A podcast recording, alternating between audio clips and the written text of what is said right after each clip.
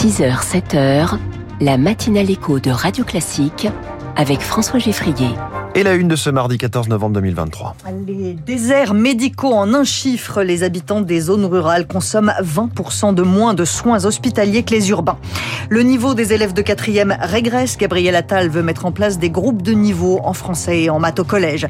Et puis les panneaux solaires chinois vont envahir le marché européen au détriment des fabricants locaux. Après ce journal, si vous nous taxez, on taxera les automobilistes. C'est un peu le message de Vinci Autoroute qu'on va voir en détail dans les titres de l'économie à 6h10.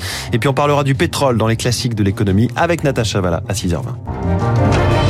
Virginie Fulpin, une nouvelle étude montre les inégalités d'accès aux soins. Dis-moi combien de fois tu es allé en consultation à l'hôpital, je te dirai où tu vis.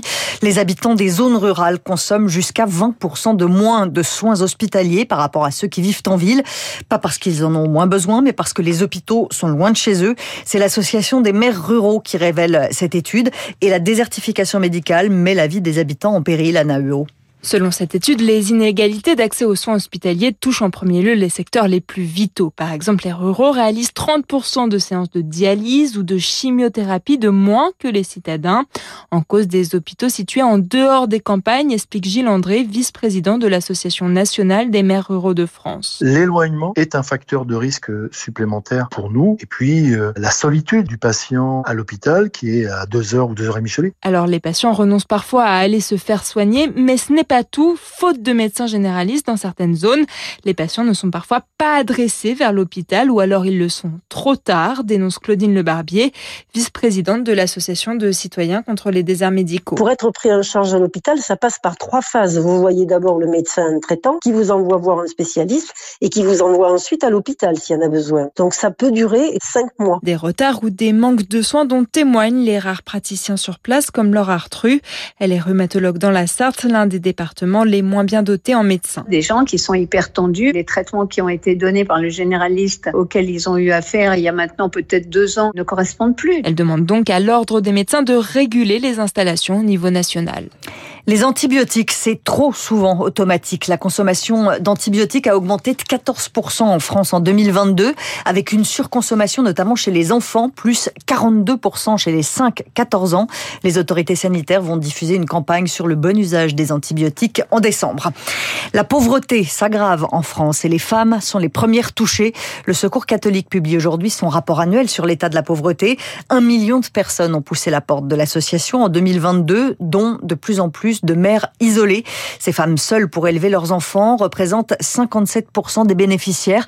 Sophie Rigard est chargée de plaidoyer au Secours catholique. Une explication importante, c'est l'inflation qui touche notamment les mères, plus 3 à 4 euros par exemple sur le lait les couches bébés euh, qui augmentent aussi, plus 50% d'augmentation pour certaines. Donc c'est très concret sur le budget euh, des mères. Ce qu'elles nous disent, c'est qu'elles se sacrifient, euh, elles se privent de manger par exemple pour payer la sortie scolaire. Il y a aussi la question du logement. En 2012, le temps d'attente pour obtenir un logement était autour de 5 mois, il est de 1 an et demi aujourd'hui et ça concerne notamment des femmes étrangères. C'est une vraie situation catastrophique pour euh, elles et leurs enfants. Sophie Rigard avec Zoé Pallier. Protéger les enfants, l'Assemblée nationale a voté à l'unanimité le retrait de l'autorité parentale après certaines condamnations. Agression incestueuse, crime sur l'enfant ou l'autre parent. Le texte doit maintenant retourner au Sénat. Les résultats scolaires des élèves de 4e inquiètent Gabriel Attal. Le ministre de l'Éducation nationale s'exprime dans les colonnes du Parisien ce matin. En septembre, tous les élèves de primaire et du collège ont passé des tests en français et en maths pour évaluer le niveau général. Et si les résultats sont plutôt satisfaisants à l'école primaire, il y a un gros problème au collège, Charles Ducrot. Oui, la moitié des collégiens en 4e éprouvent des difficultés en maths et en français, précise Gabriel Attal. Un niveau largement insuffisant avec des écarts qui se creusent entre la 6e et la 4e deux ans. Aucune progression, le niveau baisse même. Il faut prendre des mesures fortes, prévient le ministre, et pourquoi pas la création de groupes de niveau. Les enseignants trouvent les classes trop hétérogènes, selon Gabriel Attal. Difficile de faire progresser tout le monde en même temps, et des annonces seront faites en décembre. Autre point d'inquiétude, puisqu'il n'y en a pas qu'un, cette fois bien avant le collège, des difficultés d'attention des CP remontent de plus en plus, mêlées à de la fatigue à cause des écrans. Entre 1 et 6 ans, ils passeraient presque autant de temps devant que de temps en classe. Et face à ces constats, Gabriel Attal appelle ce matin au sursaut collectif. Merci Charles Ducrot. Si on regarde des résultats des élèves de 6e, il y a de grosses inégalités géographiques également. L'Académie de Paris arrive largement en tête. Les académies de Créteil, Lille, Amiens et des Dom-Tom sont en queue de peloton, ce qui représente en fait les inégalités sociales. Il n'a jamais autant plu en France. Sur les 26 derniers jours, il est tombé 215 mm d'eau. C'est la première fois qu'on arrive à un tel cumul, avec évidemment des inégalités selon les régions. Le Pas-de-Calais premier touché avec ces inondations historiques qui touchent le département. Emmanuel Macron se rend aujourd'hui dans les secteurs les plus touchés pour exprimer le soutien de la nation. Les panneaux solaires chinois pourraient envahir le marché européen. Tout est réuni. Une demande européenne très importante et un surplus de production chinoise. Résultat, la Chine veut brader ses invendus sur le marché européen et les fabricants du continent pourraient bien en faire les frais, Eric Koch. 200 millions de panneaux solaires chinois dorment dans des entrepôts en Europe, l'équivalent de deux fois la demande européenne. Les États-Unis, en guerre commerciale avec la Chine, les ont exclus de leur territoire et les Indiens aussi. Alors les Chinois, déjà moins chers en temps normal, déstockent sur le vieux continent, des rabais jusqu'à 25%. Impossible pour les Européens de s'aligner, s'inquiète Pierre-Emmanuel Martin, président du fabricant français Carbone. Ça va forcer certains à jeter l'éponge. C'est pas sain que des prix ne reflètent pas les coûts de production. C'est vraiment une secousse violente. L'Union européenne veut multiplier par deux ses capacités solaires d'ici 2030. Pour y parvenir, elle a besoin des produits chinois.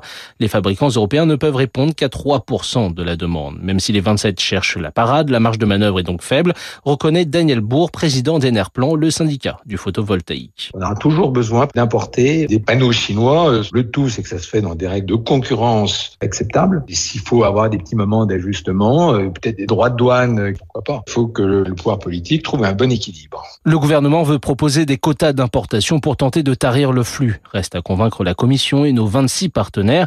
Selon l'ESMC, principal syndicat européen du secteur, sans réponse, c'est toute l'industrie européenne du photovoltaïque qui risque de disparaître. Les opérations humanitaires de l'ONU à Gaza cesseront d'ici demain après-midi faute de carburant. Ce sont les Nations Unies elles-mêmes qui alertent. Joe Biden, le président américain, demande lui à Israël de protéger l'hôpital Al-Shifa, le principal établissement de Gaza. Des combats entre l'armée israélienne et le Hamas ont lieu près de cet hôpital.